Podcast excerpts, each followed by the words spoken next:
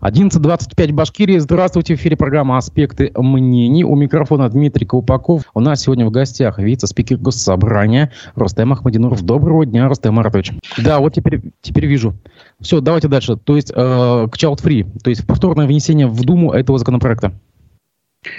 Ну, еще раз э, подчеркиваю, что законопроект вносится нашим депутатам Государственной Думы Эльвира Айткулова, и поэтому в тонкостях этого законопроекта я не могу прокомментировать, но идеология, суть законопроекта заключается в том, чтобы ограничить э, вот влияние вот этой западной идеологии, э, э, которая пропагандирует среди молодежи значит, идею от, отказа от родительства, отцовства, чтобы заводить детей это, конечно, э, ну, мне кажется, э, такие меры, которые бы в этом плане влияли на средства массовой информации, которые поддерживают эту идеологию, ограничивают, они необходимы. В прошлый раз, когда осенью он вносился, юридически он не был э, до конца проработан, насколько я понимаю, сегодня эти юридические коллизии устранены. Надеюсь, что в этот раз Государственная Дума примет его к рассмотрению. А скажите, а вот эта идеология, как она выглядит? Она как-то вообще, она где-то есть, она формализована, она вообще существует в виде каких-то методичек, не знаю, зономерных. А, вот э, как можно ее законодательно пресечь? Ведь это просто как бы образ мышления, образ жизни. Как можно вот эту идеологию э, юридически пресечь? Ну, а, вот э, в законе, федеральном законе о защите детей от информации, причиняющей вред э, здоровью и развитию, а в статью вторую предполагается включить э, пункт, э, что пропаганда добровольного отказа от рождения детей и распространение в этом плане информации на формирование у детей значит, э, положительного образа бездет... бездетности и сознательного желания не иметь детей, значит, она будет ну, наказываться, вот такая пропаганда. И э, с моей точки зрения, э, конечно, это ну, трудно реализуемо, наверное, да, э, но какие-то попытки государство должно проводить по этому поводу. Может быть, не, значит, не такого репрессивного жесткого характера, но внесение хотя бы в административный кодекс каких-то штрафов в этой все-таки по поводу штрафов, а, как налагать штраф, допустим, за какие-то слова? То есть это, допустим, посты ВКонтакте, там, не знаю, в соцсетях. То есть кто-то кто говорит, я хочу жить без детей. То есть сразу э, идет фиксация и сразу идет штрафная линейка. Я так понимаю, это так будет работать. Ну, прежде всего, это наличие специальных каких-то сайтов, э, вот как есть суицидальные у нас э, сайты, значит, которые, в принципе, полностью вносятся Роскомнадзором в реестр, э, значит, которые под, подвержены репрессиям со стороны Роскомнадзора, закрытию. А также здесь, э, значит, э, чтобы не было специальных каких-то сайтов, э, специальных статей, которые, значит, в изданиях, которые пропагандируют передач на телевидении. То есть это, в принципе, такая достаточно идеологическая работа. И работа, ну, скажем, органов, связанных с Роскомнадзором и с агентствами по печати. Самара, у вас снова изображение пропало. Включите камеру. У вас... Так. У нас снова гость сорвался. Ага, присоединился. Да, все, теперь вижу, вижу, вижу, вижу, вижу. Я так понимаю, что просто у вас идут звонки, поэтому у вас э, отключается связь. Да, давайте Именно так. в ускоренном Именно темпе. Смотрите, еще один законопроект. Законопроект на этот раз э, Крутай предлагает запретить в России рекламу услуг по э, уклонению от армии. Речь идет о юридических и медицинских.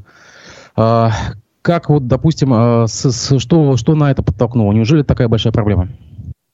Ну, подтолкнула сегодняшняя ситуация, связанная с тем, что э, нашей стране армии нужны э, молодые силы защищать свое отечество – а в это же время есть огромное количество юридических консалтинговых э, э, каких-то компаний, которые представляют услуги по законному скажем, с их такому, значит, с их точки зрения, значит, обхождению возможности службы в армии здоровых детей. Конечно, это вызывает беспокойство, конечно, это было все годы, но когда сегодня мы видим ситуацию, что наши молодые ребята значит, идут добровольцами, значит, большая часть, а часть в этих условиях пытается спасти своих детей или сыновей от э, службы в армии, от э, того долга, который каждый должен отдать. Вот когда я, допустим, в 85 году э, поступил в институт, и в 86-м мне пришла повестка, у меня даже мысли, у родителей не было мысли о том, чтобы найти какую-то возможность значит, отлынить, избежать службы в армии. Сегодня эти мысли еще значит, э, вот этими компаниями облекаются в юридическую форму, находятся какие-то лазейки в законодательстве, дабы э, значит, от этой службы избежать. При этом служба всего год, в отличие, допустим, от срочной службы, когда мы служили, было два года. И э, мне кажется, это очень неправильно. Инициатива нашего комитета по законодательству заключается в том, чтобы Э, ну, опять же, ввести какие-то меры административного воздействия, штрафовать эти компании э, значит, до стоим, суммы штрафов до 500 тысяч рублей предполагается ввести на юридические лица, которые будут ну, такие услуги по освобождению, по значит, тому, чтобы мужчины в возрасте, когда они обязаны отдать свой долг э, родине и отслужить в армии, предлагают и э, реализуют э, ну, свои вот рекламные такие объявления, в случае появления этого будут нести административную ответственность эти компании или конкретно эти лица. Ведь эта деятельность, она законная. Это всего лишь юридические услуги. Ведь она сама по себе, ну, таким образом можно вообще все признать незаконным, любые юридические услуги, любые ну, медицинские услуги. Здесь мы не говорим о том, что она незаконная, мы говорим о том, что в э, эти э, услуги, они прямо в рекламе пишут, что э, если хотите избежать, избежать службы в армии, если хотите откосить простым языком э, от службы в армии, обращайтесь в, ком- в компанию «Рога и копыта» мы найдем, при этом всем мы просто найдем вам какую-то юридическую зацепку для того, чтобы ваш сын не пошел служить. Стоит это столько-то тысяч рублей. Но это разве нормально? Опять же, с точки зрения закона, в этой рекламе, и в действиях самих юристов, там, медиков, нет ничего, по-моему, противозаконного. Ну, ладно, законодатель... Будет э, принят закон о том, что эта информация, значит, которая предполагает именно а, Э, уклонение, э, в смысле э, юридическую защиту уклонистов от службы в армии, это будет уже законное значит, преследование, административное преследование таких фирм и компаний. Ну, извините, вот при этом на, на, на любых столбах висят там, допустим, объявления там о, о помощи, о выводе в кэш мат капитала, там, допустим. Ну, здесь же законодатель ничего не видит такого э, предсудительного. Ну, сейчас э, в части э, э, возможности использования мат-капитала последние годы возможности все более и больше расширяются, и такой актуальности эта тема не имеет.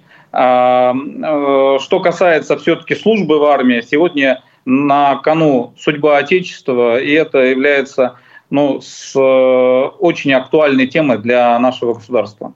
Поэтому Хорошо. мы считаем эту инициативу своевременной. А, было недавно послание Владимира Путина Федеральному собранию, где он подчеркнул, что президентские выборы в следующем году состоятся по графику. Он особо это подчеркнул. А зачем? Если и так у нас выборы идут по графику, но здесь было особенно подчеркнуто. Для чего это было ну, сделано? Потому что очень много идет в обществе дискуссии о том, что в условиях, когда идет специальная военная операция, в условиях мобилизации э, экономики э, для нужд фронта, нужно мобилизовывать и политические процессы, и отказаться от выборов всех уровней. В этом плане президент страны Владимир Путин посчитал нужным подчеркнуть, что никакой чрезвычайщины в политических, общественно-политических выборах предстоящих вот в 2023-2024 году ждать не стоит, и выборы будут э, по графику, в том числе и выборы в этом году в Государственное собрание, насколько я понимаю. А уже известно, как бы у вас на фракции уже э, обсуждалось, кто, какие списки, кто намерен пойти, кто не намерен? На фракции еще не обсуждалось. Э, в первой декаде марта будет объявлено о праймерис нашей ведущей партии, партии «Единая Россия». А, с этого времени, где-то с, а, еще раз подчеркиваю, с первой декады марта начнут, э, появится возможность э, давать заявления там по апрель месяц э, значит, для тех, кто хотят участвовать в предварительном голосовании партии «Единая Россия». Обычно в последнюю декаду мая подводятся итоги, куда приходят члены партии, сторонники партии – и голосуют за тех представителей, которых они считают наиболее достойны представить тот или иной э, округ, а у нас, вы знаете, образованы будут 55 округов, э, значит, э, и по партийному списку также 55 человек. Я думаю, что партия «Единая Россия», как всегда, выдвинет кандидатов на все округа. А как будут голосовать те, кто, которые сейчас находятся в СВО? А, мы внесли предложение, возможность э, э, голосования по этому поводу, в том числе в дистанционной форме. А, значит, э, есть предложение, но оно пока еще не зафиксировано в юридическом документе, в законе, о том, чтобы давать возможность голосовать в том числе на территориях, где прикреплена та или иная часть. А, я думаю, законодательная право э, тех людей, которые находятся на СВО, должно быть э, предусмотрено, и такие инициативы сейчас рассматриваются. Дистанционное электронное голосование, я так понимаю, будет обкатано на выборах в Курутай? В том числе. А, скажите, пожалуйста, есть много нареканий, есть много как бы претензий, даже подозрений к электронному голосованию. У вас, вот основываясь на московском опыте, а, нет никаких э, к этой форме голосования, никаких претензий? Ну, э, всякое новое действие, технология, она всегда вызывает вопросы и подозрения. Э, то, что в прошедших выборах в Москве, э, на московских выборах э, это вызвало э, недоверие вопросы в обществе, э, мы все знаем, поэтому постараемся учесть те нарекания и замечания и избежать их в случае их реализации в республике. А вот у вас в законопроекте прописано, допустим, контроль. Если, допустим, на обычных выборах можно наблюдателя поставить, а как можно наблюдателя поставить в электронном голосовании? Ну, я не могу сказать, что э, большой спец э, в электронном дистанционном голосовании. Ну, думаю, что право примирения предусмотр... ну, будет, э, наверное, какие-то возможности, чтобы общественный контроль какой-то был. Не могу пока ответить на этот вопрос. Да, у нас здесь есть реплика одного из наших э, слушателей. Вопросы вызывают не технологии, а люди, которые ими пользуются. Ну, да, как бы такая реплика. Хорошо. Ради Хабиров вчера утвердил принятые Крутаем поправки в закон о статусе депутата Госсобрания и местном самоуправлении. По сути своей, э, депутатов освобождает от отчетности о доходах. Так ли это сейчас необходимо? Поправки, кстати, вступают в силу завтра, 1 марта. И для чего это? Здесь а, предполагается приведение нашего законодательства в соответствии с федеральным законом. Федеральным законом а, было принято решение, что депутаты, работающие на непостоянной основе, не получающие заработную плату за свою депутатскую деятельность, освобождены от подачи декларации о доходах. А, из 110 депутатов у нас только 25, по-моему, депутатов э, работают на постоянной основе, остальные на общественных началах. И вот именно этих 75, э, э, условно говоря, или 85, точнее, человек, которые работают на общественных началах, касается это нововведения с 1 марта, они освобождаются от обязанности подачи декларации о доходах. Ну, по, наверное, по логике это правильно. Раз они не получают от государства за свою депутатскую деятельность заработную плату, то почему мы обязываем их э, отчитываться? А остальные также будут продолжать публиковать? Остальные свои... также будут продолжать подавать декларации о доходах. И в таком же виде, то есть ничего не изменится, то есть с данными ничего своими. Ничего не изменяется. или сути, это будет обезличенная, или это будет обезличенная как бы отчетность? Нет, это будет э, такая же подача декларации, и я думаю, что она также будет в каком-то доступе. Угу. Хорошо. А, скажите, пожалуйста, вот э, скандальное сейчас выступление было лидера партии «Справедливая Россия» Сергея Миронова. Он призвал ликвидировать ЕГЭ, ОГЭ и, цитирую, всякие убожества, которые нам навязал Запад. А вот чуть ранее Владимир Путин предложил вернуться к традиционной системе высшего образования. Ну, имеется в виду советскую систему. Мы знаем, что Россия недавно вышла из баллонской системы высшего образования. Как вы к этим предложениям всем относитесь? Саму идею э, отказа от баллонской системы, которая, в принципе, э, была навязана западным, ну, западным стилем, западным образом жизни, западной системой образования, я считаю правильной. А, отказ от ЕГЭ э, и ОГЭ в сегодняшних условиях считаю неправильным. А, э, в принципе, в последние там, 10-15 лет э, эта система дала возможность получать и поступать значит, в вузы в столице, в столицах, в крупных центрах, в ведущие научные образовательные центры – Э, детям из глубинки.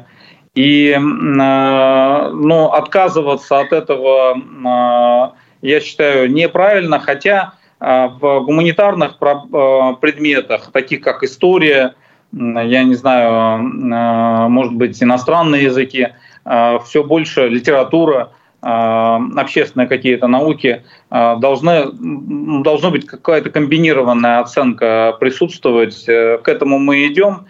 Поэтому, а, как было сказано в послании президента, а, даже вот переход, э, значит, к, ну, скажем так, вот э, возвращение в какой-то степени к советской системе образования, которая считалась э, совершенно объективно одной из сильнейших в мире, я думаю, что должен быть постепенно, действительно, без каких-то рывков, так, чтобы это не сказалось на подготовке тех людей, которые уже в этом году и в следующем готовятся к сдаче выпускных э, экзаменов в школе.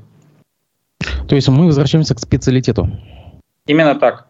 Бакалавриат, э, к сожалению, переход на чистый бакалавриат и магистратуру э, ничего нам не дал, а во многом разрушил базовую подготовку детей. В принципе, вот мы получали образование 5 лет, э, и мне кажется, это оптимальным. А, такой вопрос по поводу а, прошедшего пленарного заседания. Выступали глава Следственного комитета и МВД, и их выступления были закрыты для публики. Для чего это было сделано? Как бы не нарушает ли это как бы на возможность ваших избирателей на как бы право на получение информации? А, для чего нужно было закрывать эти выступления? Ну, э, в условиях, опять же, специальной военной операции э, посчитали э, депутаты, что могут быть достаточно какие-то какие факты или какая-то информация, которая может иметь гриф секретности. Я не могу сказать, что было очень, ну, скажем, такой, такая прямо информация, которая необходима была для закрытия от э, э, информирования широких круг населения. Но были в том числе и факт, вопросы, связанные с значит, следственными действиями, там, которые, наверное, не стоит разглашать для широкой публики. Наверное, основания для этого есть. Сами доклады были очень содержательные, несмотря на то, что оба ведомства сегодня возглавляются исполняющими обязанностями министра МВД и Следственного комитета. Сами его проявили ну, достаточно хорошую компетенцию и более десятка вопросов по каждому из них парировали очень аргументированно. Все равно это оставляет такой осадок, что как бы у вас там такой между собойчик между собой, а вот мы, избиратели, мы остаемся в темноте и в невидении. Но ведь можно было часть докладов закрыть, но хотелось бы тоже уши погреть. Все-таки там есть данные, которые касаются нас, общества непосредственно. Мы вас вот... услышали, Дмитрий. Ну, на будущее. Хорошо. Исполнился ровно год, как Ратмир Мавлиев стал мэром Уфы. И мы видим, как его вот эту первую зиму испытывают снегопады, которые только-только закончились, или, может, даже еще не закончились. Как вы оцениваете э, прошедший год Мавлиева? Справился ли он со своей первой зимой, и как вот вы оцените состояние города? Вы знаете, я, наверное, немножко необъективно отношусь э, к Радмиру Рафиловичу, потому что работал с ним э, достаточно продолжительное время, 4 года, когда он был мэром Нефтекамска, 3 с лишним года. И э, надо сказать, что в, а, когда я оценивал его деятельность в Нефтекамске, она была сугубо положительная. Причем она сказывалась, э, в смысле оценивалась э, или основывалась на оценке, прежде всего, самих нефтекамцев, жителей Нефтекамска. А, говоря о первом году а, работы на посту главы администрации Уфы, а, я не могу так радужно оценивать, э, как я оценивал деятельность Ратмира Мавлеева в Нефтекамске. С моей точки зрения, снегопады и январские, и февральские показали, что те же ахиллесовые пет, э, та же ахиллесова пята нашего коммунального комплекса столицы, она по-прежнему есть, хотя за последний год э, было достаточно существенно укреплена коммунальная служба э, Уфы Э, коммунальной техникой. Однако мы, как э, жители, не почувствовали э, резкого улучшения уборки во дворах, тротуарах. Я сам вчера ходил по центральным даже улицам с трудом в городе. Мы отменили Шеймурадовский маршрут, который у нас школьники идут от Национального музея до Салават Юлаева, но потому что в некоторых местах очень тяжело идти, мы просто не хотели, э, э, чтобы наши школьники получили э, вместо хорошей познавательной информации и свежего воздуха, значит, здоровья, получили мокрые ноги и какие-то болезни. Поэтому, с моей точки зрения, оценку значит, молодому мэру Уфы Э, ставить рано, э, пока э, вот эти болезни, которые Уфа страдала при предыдущих главах администрации, не преодолены. Не знаю, с чем это связано, с новым масштабом работы. Может быть, с тем, что мы, я сравниваю, допустим, с такими мэрами, как Зайцев. Мы, кстати, отмечаем Михаила Алексеевича, первого мэра Уфы, Качкаев Павел Юрьевич, Ямалдинов, тот же Мустафин Ульфат Мансурович. Но сегодня, мне кажется, оценку, во всяком случае, такую вот положительную, восторженную ставить рано, но думаю, что окончательную оценку мы поставим к 2024 году, как Уфа подготовится к этому юбилею, тогда и будем говорить об оценке. Но погодите, вы говорите об Ахиллесовой пяте вот в виде снега, но ведь ему все досталось наследство. Техника, еще при Грекове ему досталось наследство. Техника, кстати, занимался Аван Марзаев, он ее закупал. Вот эти вот э, большие машины, да. А, так что это все, мне кажется, ему в наследство досталось. И он как с чем было, с тем он и как бы справляется. И вообще, почему у нас снег стал главным мерилом успешности мэра? Ведь есть ну, другие это... показатели, другие KPI. Я согласен, но э, вы э, упомянули в вопросе именно последние снегопады, и все-таки большинство жителей после того, как э, на следующее утро не могут добраться за обычные 30 минут, приезжают через час или полтора на работу, все равно клянут прежде всего городские власти. А городские власти сегодня возглавляет Радмир Мавлиев. Ну, да, Поэтому это, это лакмусовая бумажка для оценки. В целом, по другим показателям, мне кажется, мэрия стала более открытая, больше количество интересных мероприятий проходит, идут инвестиции в город. Я поэтому и говорю, что такую оценку как бы полную давайте поставим чуть попозже, через год. А как вы считаете, мы к 450-летию а, вытянем то, что было заявлено, все эти объекты, или что-то отвалится по пути? Ну, я все, думаю, что большинство объектов, которые заложены, это и а, прежде всего пешеходная улица, ну, практически там отчасти пешеходная улица Октябрьской революции, и э, те знаковые объекты по э, инфраструктурным объектам, да, они, там, кукольный театр, э, цирк и, и так далее, они сейчас уже заложены в каком-то финансировании. Значит, надеюсь, что здесь все зависит от слаженной работы не только Радмира Мавлиева, но и всей управленческой команды республики. Поэтому я надеюсь, что нам удастся и в том числе федеральных представителей в органах власти, таких как Наталья Орлова, а, представляющая комитет по бюджету в Государственной Думе. Я надеюсь, что нам а, совместно удастся решить большинство поставленных задач. А по госцирку есть какие-то новости? Вроде нам обещали федеральное финансирование на его ремонт. По цирку? Да, да, да. Нет вот идет сейчас работа по этому поводу. Это один из объектов, который, ну, скажем так, э, с трудом э, сейчас э, там есть коллизия по тому, что это все-таки федеральная собственность и по экспертизе. Надеюсь, что все-таки те проблемы, которые есть, будут преодолены. Пока вопросы есть. А футбольный клуб Уфа обрел нового спонсора. Это в очередной раз букмекерская контора. Я не знаю, что стало с предыдущей. То есть, как бы, видимо, там был расторгнут договор, да? А почему Это именно... А почему у нас э, букмекерские конторы, а ставочные конторы, так называемые, они вот как бы основные спонсоры? Неужели нету иных каких-то спонсоров?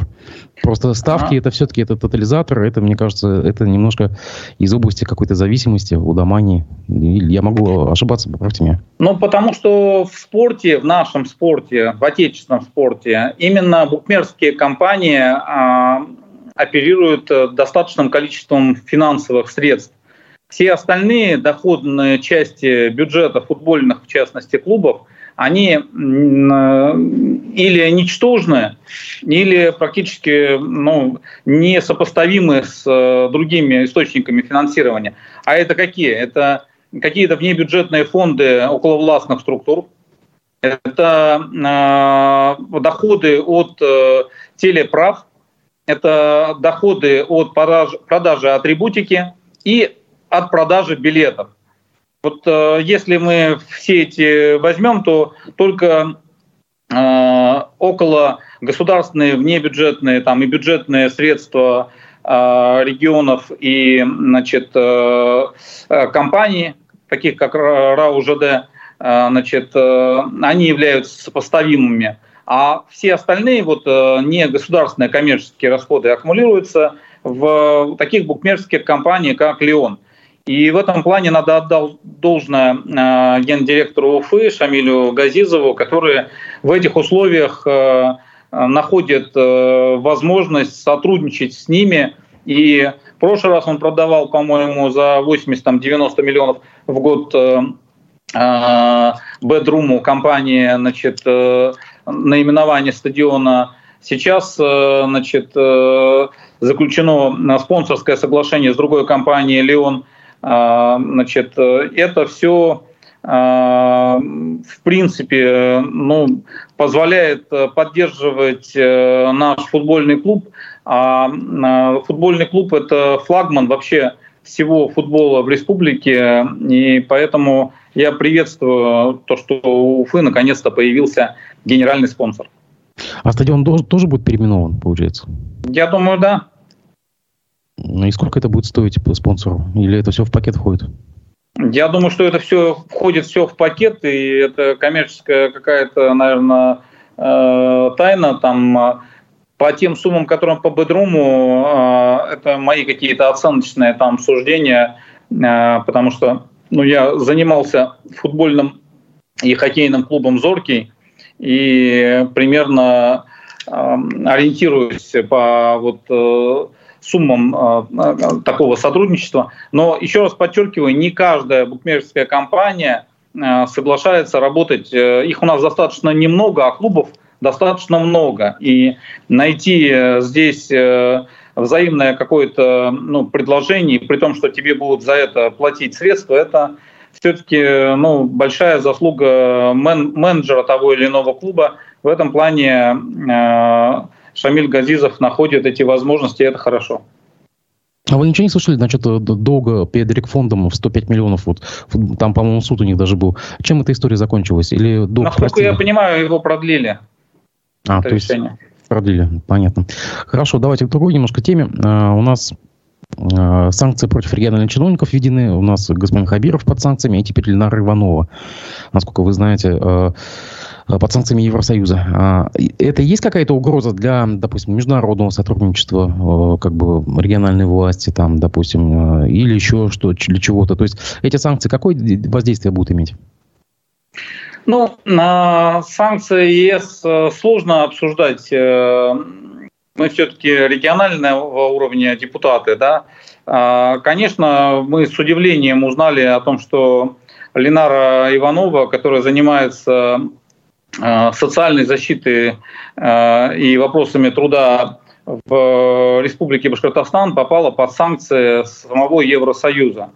Я думаю, что это, конечно, просто чисто такой показатель, ну, во-первых, значимости самой Ленары Ивановой в таком, скажем, вопросе чувствительном, как дети-сироты, которые, часть из которых были эвакуированы из мест э, боевых действий э, в Россию. И часть из них э, попала действительно в наш регион, в Республику Башкортостан, так как Ленара Хакимовна возглавляет эту систему социальной защиты в республике, именно на нее попала ну, вот эта кара Европейского Союза. Но это только говорит о том, о значимости той деятельности, которую выполняет сама Ленара Иванова. С точки зрения детей, но ну, их просто вот эвакуировали от боевых действий, просто спасли, и сейчас они находятся ну, действительно в хороших условиях, в спокойных условиях э, и полностью защищены. Абсурдность этой ситуации мне комментировать сложно, как и другие санкции на других э, высокопоставленных э, э, людей из Башкортостана. Рустам Ратович, но Евросоюз ведь упрекает ее в том, что она способствует их установлению российскими семьями. Вот эта информация... В настоящее время ни одного э, ребенка, эвакуированного с э, бывшей территории Украины, не установлено. Годовщина СВО. Поэтому я не знаю, в чем ее обвиняют. А у нас годовщина СВО, как вы можете оценить сейчас, вот э, прошел год с начала, как вы можете оценить, как вы можете оценить работу башкирских батальонов, тем более сейчас собирается еще один добровольческий батальон, а, тем более вот там есть депутаты, а, как вы можете оценить э, саму годовщину, ее итоги какие-то подвести и работу наших бойцов на передовой? Ну, конечно, э, то, что Э, сама эта ситуация вызвала такое большое количество э, добровольцев, э, прежде всего с Башкортостана, ну, я могу прокомментировать, вызывает, с одной стороны, гордость за наших земляков, соратников, в том числе нашего коллегу Булата Юмадилова. С другой стороны, ну, вот то, что все это продолжается, вызывает огромную горечь и боль Э, и ну, только хочется надеяться, чтобы это все э, э, завершилось в кратчайшие сроки, хотя сейчас об этих сроках мы не можем даже говорить. Но главное, чтобы были достигнуты цели специальной военной операции, а именно защищены те люди, которые хотят жить вместе с Россией и говорить на русском языке Э, воспи- э, нести честь русской культуры. Я думаю, что э, любая война, любые военные действия, любая спецоперация э, всегда э, когда-то завершается. Будем надеяться, что э, это время скоро настанет. А, последнее. Вчера умер Глеб Павловский, его называют патриархом политологии современной России. Как вы можете оценить его вклад в эту науку? А, как можете оценить э, то, что он сделал для становления нынешней власти?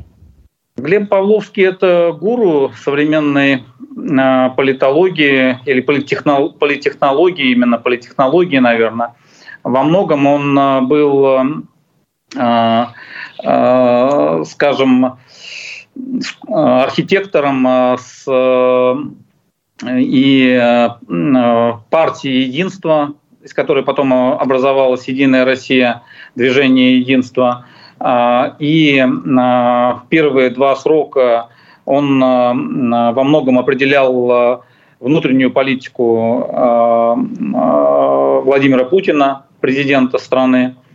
И ну, человек э, действительно уникальный, я могу выразить только сожаление. Да, в последние годы он ушел в определенной степени в оппозицию к Кремлю, но при этом э, э, его вот роль в том, что путинская вертикаль, путинская идеология, значит, появилась, и ну, вот первые два срока, я еще раз подчеркиваю, очень существенную роль он влиял на политику президента страны. Это, ну, несомненно, что это э, уникальный человек, и ну, э, пусть земля ему будет пухом. На этом мы закончим. Спасибо большое, Ростам Маратович. Спасибо, что вы нашли время выйти в эфир. Еще раз извиняюсь перед нашей аудиторией за технические проблемы. Я надеюсь, мы с вами еще увидимся. Всего доброго. До свидания. До свидания.